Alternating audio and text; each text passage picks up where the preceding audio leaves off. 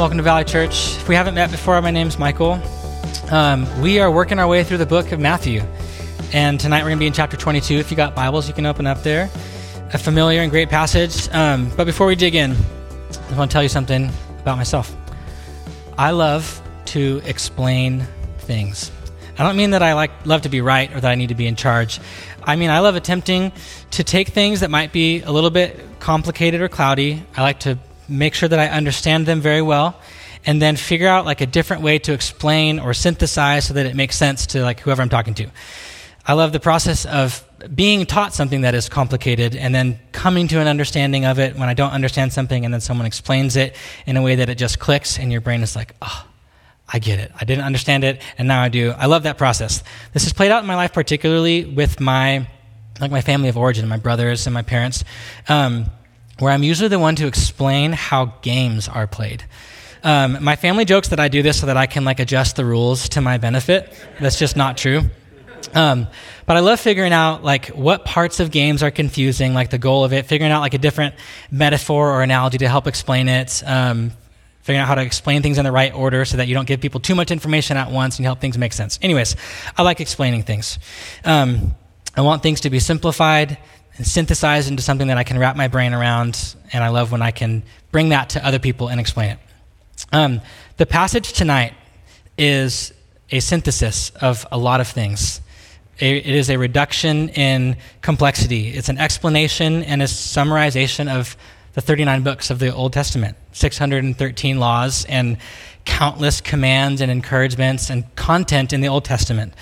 All of it is boiled down into these two um, commandments, these statements that Jesus uh, gives us. And so Jesus is doing something here that I legitimately desperate I feel like I desperately need it, which is a simplification of this thing we call following Jesus.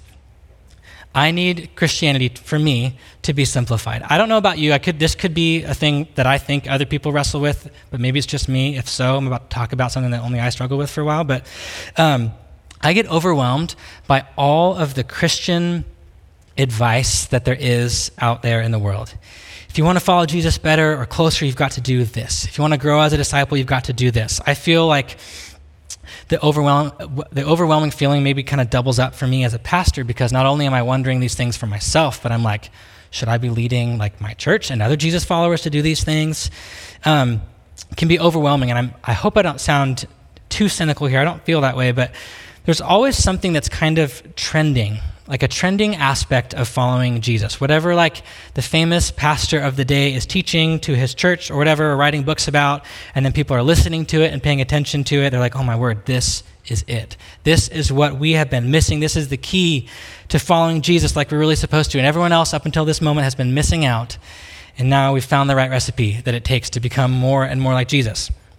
Don't get me wrong, I think there is a place for like seasonal, unified church growth, and maybe even regional, like, like the church in America, it has, it has a vibe. And there's a place for like prophetic pastors and people to speak into the things that maybe need to change. They touch on things that really resonate with us. So that's, that's legit, and we can adjust and try new things together. But it, to me, it just feels like there's always something that we're missing, and someone's kind of got the ticket and they know what to do. And that just feels exhausting to me. I don't know about you. Um, I can look back on like the last, I don't know, 10 years or so of my life, and I can see like the, the trail and the trend of different like Christian influences and pastors on me. So these might not be yours. Maybe they are. If they are, I want to know if we have the same like trend. So first for me, it was Mark Driscoll from Mars Hill. So this was a while ago. Um, and the trend was like an, an, emphasis, a very strong emphasis on formation of doctrine through scriptures. And they did a lot of other things that were great and a lot of things that were not great, but that was the main thing that I gathered from that. That is the season where I say I actually fell in love with Jesus. Um, that was the emphasis. That was the trend. Is like you got to know your Bible, and that's going to form you as a person if you just study it and read it well. And then for me, maybe this is unique to my role when I was in, in ministry, but a guy named Andy Stanley. Um, the emphasis was that churches need to become places that unchurched people want to go. And that was like all that I was thinking about, all that we were trying to do at my in ministry at that time. And then it was a guy named John Mark Comer. Many of you know that guy, pastor up in the Portland area. And the emphasis was that churches need to be spiritually formed through practices before they are like um, ready to go out and be the kind of missional force in the world that we want to be. And so, we as a church, we focused on spiritual formation through different spiritual disciplines. And then it was a guy named Pete Scazzero. And so, our church, we read something called the Emotionally Healthy Spirituality, a focus on spiritual formation still, but like an emphasis on slowing down your inner life so that you can experience, meaningfully experience the presence of God daily.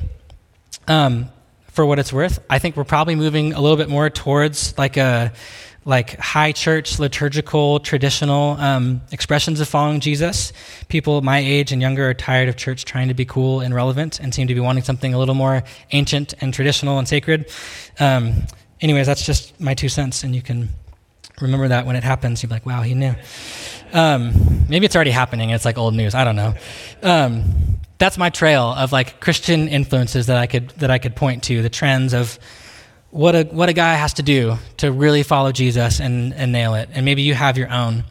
And I'll just add all of those things that I mentioned uh, good people, good pastors, and good content. They were leading churches, their churches in the way that God, I believe, wanted them to, inspired their churches towards following Jesus better.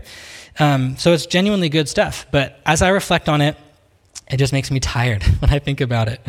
Feel like I've bounced around from like, oh, this thing is the most important. No, now this thing is the most important. And now, now if you really want to follow Jesus and understand the Christian life, you've got to do this.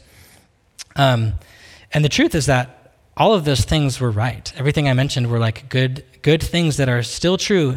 Um, and that's the thing that discourages me because I can't do it all. We can't do every single thing that is recommended to us. Um, and it sometimes me feel like I don't even want to try. Not that I want to give up my faith in my Jesus in Jesus or my allegiance to Him, but it makes me want to say, like, Jesus, I don't know. I don't know the best way to do this, um, how to follow you, let alone lead others to follow you. But here I am. Like I'm, I'm still here. I'm still yours. So teach me, speak to me, lead me. Otherwise, I'm just gonna kind of be here and, and wait for you. You know. I have no idea if I'm describing just something that's unique to me, or if you feel that way too. Um, maybe I get a little extra spun up about it because it's my job to think about this and process it. Um, but if you feel a little bit like I feel, um, if you're picking up what I'm laying down, I would bring us to Jesus and to his word to us this evening. I genuinely feel like I've, I've desperately needed this this week, and maybe, maybe you do too. So let's look at Matthew chapter 22, verse 34. Hearing that Jesus had silenced the Sadducees, the Pharisees got together. One of them, an expert in the law, tested him with this question Teacher, which is the greatest commandment in the law? Jesus replied, Love the Lord your God with all your heart, and with all your soul, and with all your mind. This is the first and greatest commandment. And the second is like it love your neighbor as yourself. All the law and the prophets hang on these two commandments. Let's pray. Holy Spirit, would you, in a way that only you can do, allow the weight of those words of Jesus to just, in a beautiful way, just sit on our souls and on our hearts, that we would feel how important those words are so that we, that we would be formed by them, that we would hear Jesus and listen to him and understand him, what he's saying here. I pray this in his name. Amen. So, in the previous passage, the Sadducees tried to get Jesus trapped up in a theological question about marriage and the resurrection, um, and it didn't work. And the Pharisees hear about this, and so now they kind of band together a, in another attempt to mess with Jesus and to question him. The wording of them kind of getting together is a little bit like it's meant to sound kind of like schemy and sinister, like they're, they're huddling up together, figuring out how to take a shot at Jesus again. So let's look at those verses. Hearing that Jesus had silenced the Sadducees, the Pharisees got together. One of them, an expert in the law, tested him with this question Teacher, which is the greatest commandment in the law? So, the general school of thought amongst the rabbis and the smart people back then was that it wasn't appropriate to say that one commandment was more important than another. So, they were trying to trap Jesus again into um, favoring one commandment or style of commandment and then dismiss, being dismissive of others. So they're hoping that he would do something like that. Um, there was a common language that rabbis would use that would describe describe certain laws as heavier or lighter. Jesus says this a little bit later in Matthew when he calls there's certain weightier matters of the law. I think that's in chapter 23. And so they had they had a context for like evaluating that some were more important um, than others, but you couldn't be dismissive of them. And they were hoping that Jesus would be dismissive of some law or group of laws. Um, but he responds in this way in 37. Jesus replied, "Love the Lord your God with all your heart and with all your soul and with all your mind. This is the first and greatest commandment." Jesus replies by quoting a commandment from the book of Deuteronomy. It comes from Deuteronomy chapter 6, verses 4 and 5. And the passage is called the Shema. That word Shema is the Hebrew, it's the first word in the original language of that verse, and it means to listen or to hear.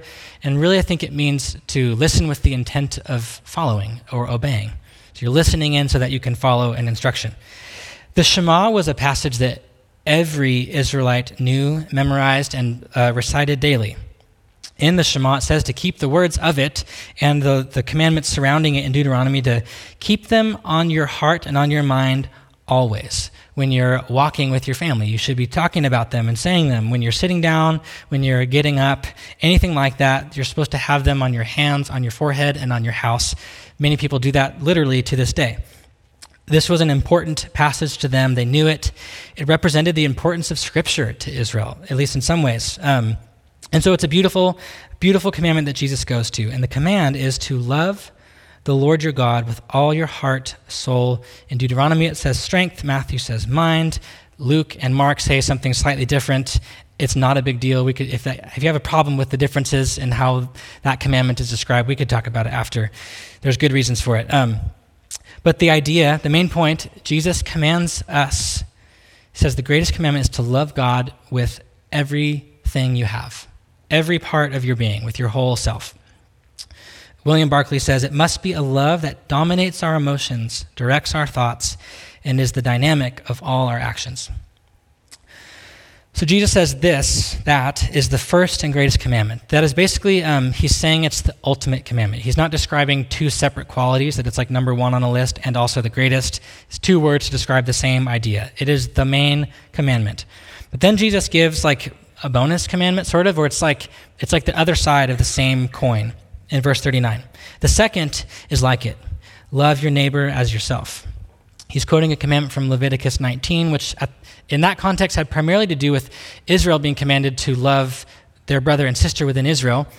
But we know what Jesus says about our neighbors, that we're supposed to love all of our neighbors, which means that it's whoever is around us, including our enemies. So we get to bring that meaning to it as well. But the idea is that we love our neighbor as we love ourselves. When it says that it is second, it doesn't mean that it's less important, mostly that it flows out of the first one. Like I said, they're kind of two, two sides of the same coin. The way that you can show your love for God is by loving others, um, loving others the way that you would love yourself. Um, I don't have this quote on the screen, but Michael Wilkins says In the same way that individuals are called to care for themselves responsibly and to tune their lives to carry out God's will. They are to give themselves to others to care for them responsibly and help them attune their lives to carry out God's will. So now here is the, um, the reduction of complexity, the synthesis, the simplification of the whole Bible.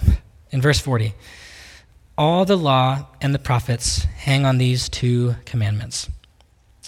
So when Jesus says law and prophets, that basically means the Bible the whole Bible.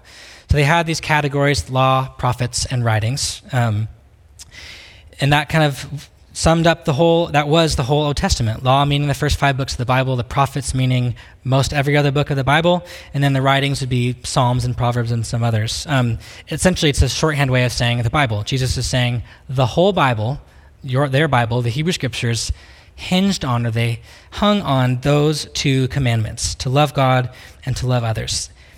Every commandment in Leviticus, every story or instruction in Jeremiah or Isaiah or Daniel or Chronicles or Micah, they're all meant to point Israel to love God and to love their neighbor. And if you read the Old Testament with this in mind, if there was a way to like put this, these two commandments on as glasses and you read the Old Testament, you would see it. You would see God kind of procuring Israel's allegiance and loyalty to himself, saying, Love me, I'm your God, stay with me. And then also, what that means is you need to treat people as I treat them. You need to love people. While some of the laws in the Old Testament can seem archaic, outdated, uh, we have to compare um, what Israel was instructed to do with what other nations did at the time. And you'll find God being rather like progressive, I guess, cultivating a people that were incredibly different than those around them. They were generous and hospitable and caring to everyone. Obviously, they did this very imperfectly, but it was um, God's intent for his people to be solely dedicated to him with their whole selves, and then in doing so, loving those around them. And that's what Jesus says, summarizes the whole Bible. Um, we don't have a response of the Pharisees. Um, if, we, if we're wondering why, why they didn't like retort or fight back, um, most theologians think it's because Jesus' answer was really good. they didn't have a way to fight back. Um, these two, loving God and loving others, um, most theologians think that Jesus is referring to two kind of sides of the Ten Commandments. There was some of them that dealt with a person's relationship with God and how they were honoring to God, and then the others dealt with how people were honoring to one another. And Jesus was basically summarizing those two categories in these two commandments. So Jesus answered it well, and he summarized God's intent for his people then in the Old Testament and even today for us. So that's the, the meat of the passage, and I'm just going to take a minute to offer a couple thoughts um, for us. We're going to think about what does it mean to love God, because um, we can say, great, that's simplified, sort of. It says love God and love people, but what does that mean? Um, also, just ponder the importance of loving others and how serious that is for us as Jesus followers. And then kind of circle back to the beginning and um, allow what Jesus has said to sink in and simplify and clarify what it means for us to be his followers. So, the question what does it mean to love God? Uh, what does the Bible mean when it says that? Uh, that, um, that we should feel affection for God, that we should be fond of Him, that we should obey. We have a linguistics problem because the word love for us is really flexible. We use the same word for describing totally different scenarios, like I love my wife, I also love McMenamins Cajun Tots.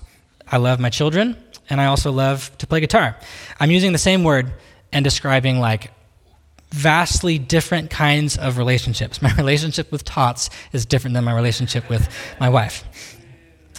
Um, beyond those categories, our love for God, I think, is its own, even. It's a separate kind of love. So I'm going to say something that came into my mind today. I didn't copy it from someone. I don't say that as a brag. I say that as like a, if this is weird, I'm sorry. That's just my own brain. So here's how I'm thinking about what it means for us to love God. It is allegiance plus obedience plus affection. I think if we miss any one of these, we are missing out on the kind of love that God wants us to have for Him. It's not just allegiance, and it's not just obedience, and it's certainly not just affection. It needs to be all three of these. So the first part is allegiance. There are a few different ways to read the opening line of the Shema, um, Deuteronomy 6 4. None of them are contradictory to one another, but there are some ways of understanding that verse that kind of bring out a different emphasis. So the NIV says, The, uh, the Lord our God, the Lord is one. Hear, O Israel, the Lord our God, the Lord is one. I find that to be like, what is that? Is that like a heading? Is that a title? There's very, there's very little like verbal ideas, except for it says the Lord is one. Um, the ESV says something similar. Um, there's other, other translations, the Net Bible, the NET being one of them. Um, but the way, that most, the way that makes the most sense to me to this, that I think is um, honoring and true to the original language, is something like Listen up, Israel. The Lord is our God and the Lord alone. Um, so that word for the Lord is one, is echad and that can mean the number one, and it can also mean like a single, separate, solitary unit. And so I think this verse is meant to say, Israel, listen, the, Yahweh, the Lord, is our God. No, there no, no other God is our God except Yahweh. I think that's what Deuteronomy 6 4 means. Our translations don't really bring that out very well, but I, I do think that's what it means. The intent is to establish who is master, who is the Lord here. Who does our allegiance and our loyalty belong to? And the answer is Yahweh. And so the command to love God with your whole self flows out of the fact that Yahweh is God and no one else is. So I think this is the first part of what it means to love God is that you have pledged allegiance. You have said, He is Lord, He is King, He is Master. So there's allegiance, and then similar, but maybe slightly different, is obedience. Out of our assumed allegiance, where we say who our king is, we obey. And we're told to love God with all of our actions, with our whole self. That means that we show our allegiance to God, our love for God, by giving Him everything that we have, by obeying with our heart and our soul and strength. That just means everything within us. Jesus says something sort of similar in John 14, verse 15. He says, If you love me, keep my commands. So, a person who loves God, who has pledged their loyalty, their allegiance to Him, demonstrates this in obeying His commands. And then the last part is affection. It's not the least important, but it is, I think, the trickiest to understand the concept of having affection for God. Maybe, maybe you don't feel that way, but I just, I've, my head has spun for many years of like trying to understand, like, how am I supposed to feel about God? I don't feel about anything the same way over a long period of time. What I mean is, like, my feelings about everything change often. And it's uh, applied here. And so um, when we think of love, we often think about affection in our life. How do I feel about this person or this thing? And it is a dynamic, a dynamic of our love for God, but not the end all be all. So if I ask you, like, do you love God? And you don't, in that moment, feel like butterflies or warm fuzzies or something, you can still say, Yes, I do love God. Um, it's a different kind of thing. It's not the affection of young love that is like full of an intoxicating rush. Um, I think, again, I'm just processing here with you. I think it's a, a feeling that stems from our gratitude for what God has done. So, for the people in Israel at the time of the, the OG Shema, God constantly brought them back to the fact that He rescued them from Egypt. That was like their defining moment where, maybe even particularly when God um, wiped out the firstborn of all of Egypt, and people put the blood of these goats and their lambs on their doorposts, and it, the angel of the Lord passed over them. That would have been terrifying for them to experience, like all this death around them.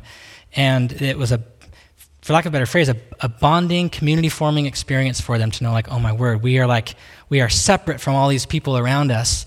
And then they're chased through this ocean and defined together. Like, I can't think of a more formational experience to go through. Um, and God is constantly bringing them back to, this is what I did for you. This is what I did for you. I'm the Lord who brought you out of the land of Egypt. And I think that was meant to stir up gratitude and love and affection for this one who rescued them.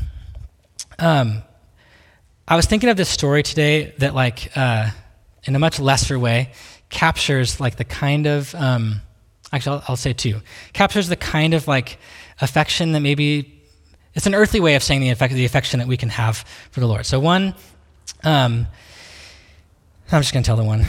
Sorry, is a slightly sad story from my time in seminary. Mostly, I had a great time in seminary, but there was this one time where I was in class with like 30 other pastors, all from the Northwest. And it was in a particularly hard season in my life. And we, in seminary, were talking about that season in my life. It was just kind of the topic of the day. We were, we were talking about it, unpacking some stuff.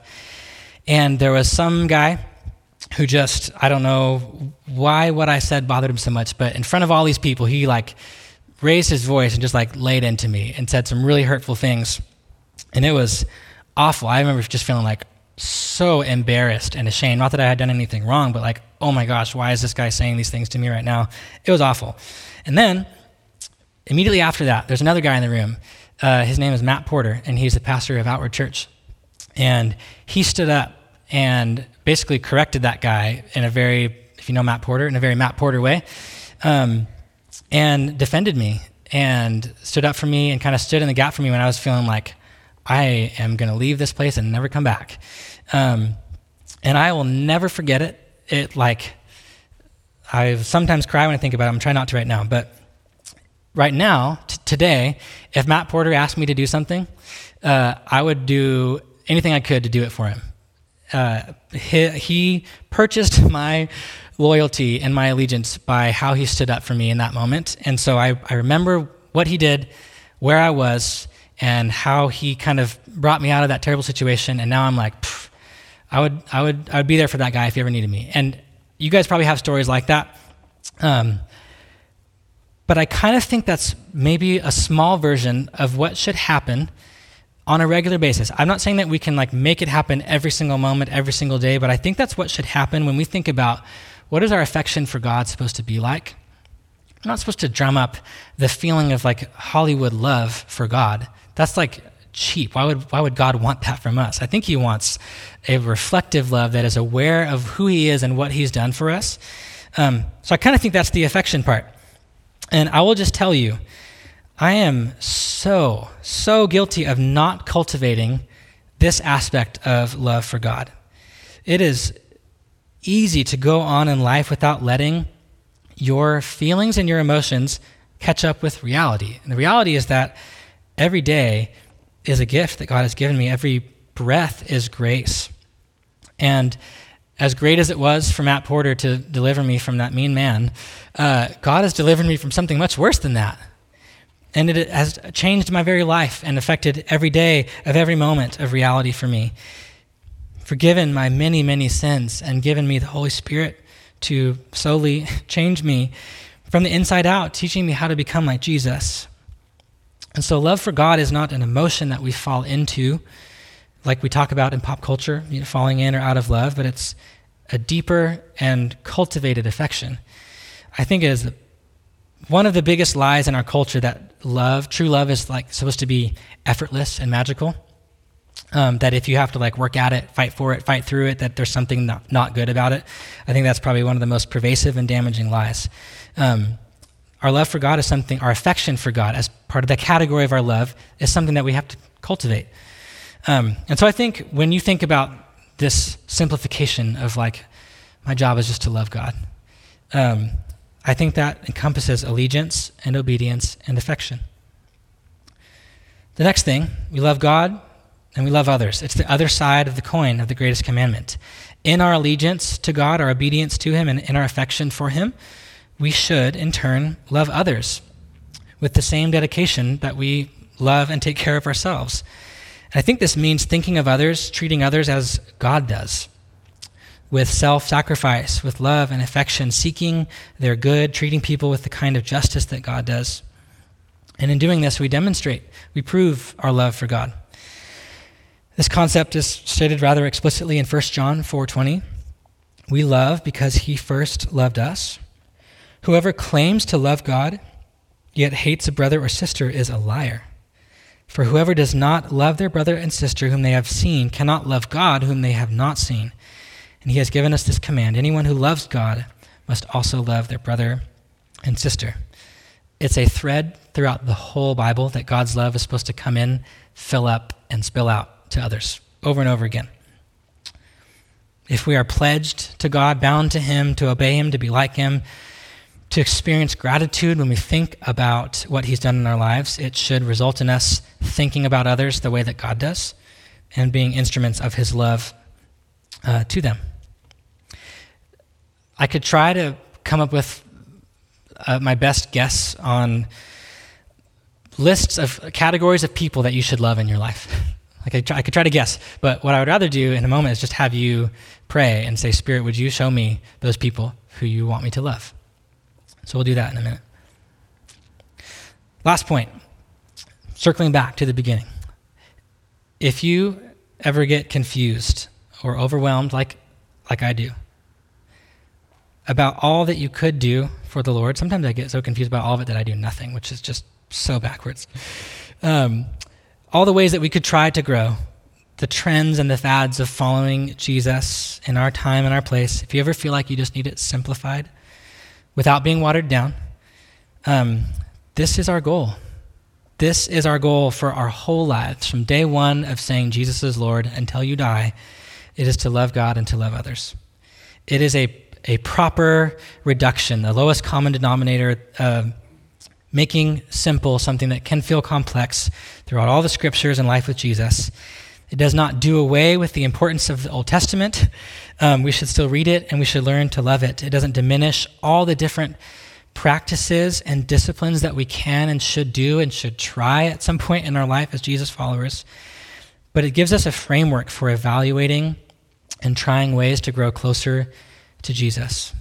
Is this thing, is this book, is this podcast, is this rhythm, this practice, this reading plan, this goal, is this going to help me love God?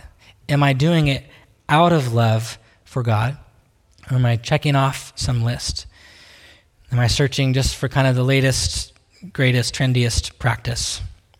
In chapter 23, we're going to see um, Jesus like lay into the Pharisees for having everything put together on the outside, but doing none of it out of love. And so I, I fear that we sometimes do that. We're trying to put the right, an, an image of the right practices, hoping that it will like fix us, when the point is that we're supposed to be seeking God and seeking to love Him in what we do. So I have found this passage to be um, incredibly refreshing. A glass of ice water to a dry person. And uh, I'm hoping maybe it's provided some clarity, refreshment for you too. Maybe it will as you ponder it this week. Um, before we close, I want to do one last thing. It might be cheesy, and if so, you can tell me, and then we'll never do it again. But I want to read the Shema together. Um, but we're going to, as best as we can, say it in the way and the language that it has been said for thousands of years in Hebrew. So you'll just repeat a few words after me. I'll tell you what we're saying when we say it. Um, one thing to note before we do it um, many, if not all, uh, Jewish people do not pronounce the name of God, Yahweh.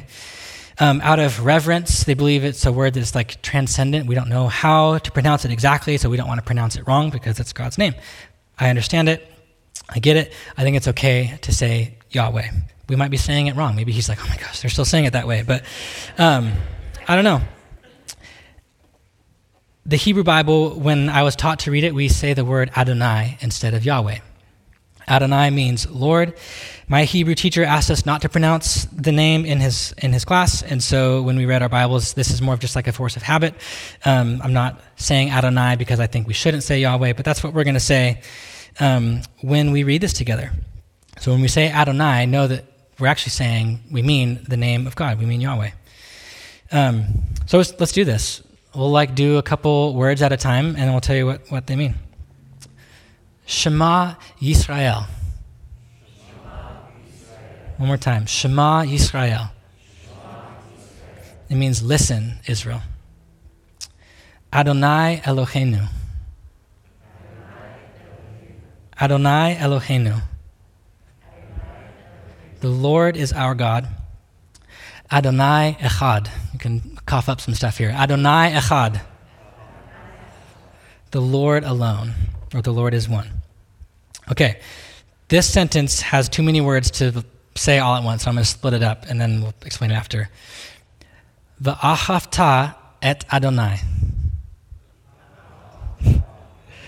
We'll try one more time. V'ahavta et Adonai.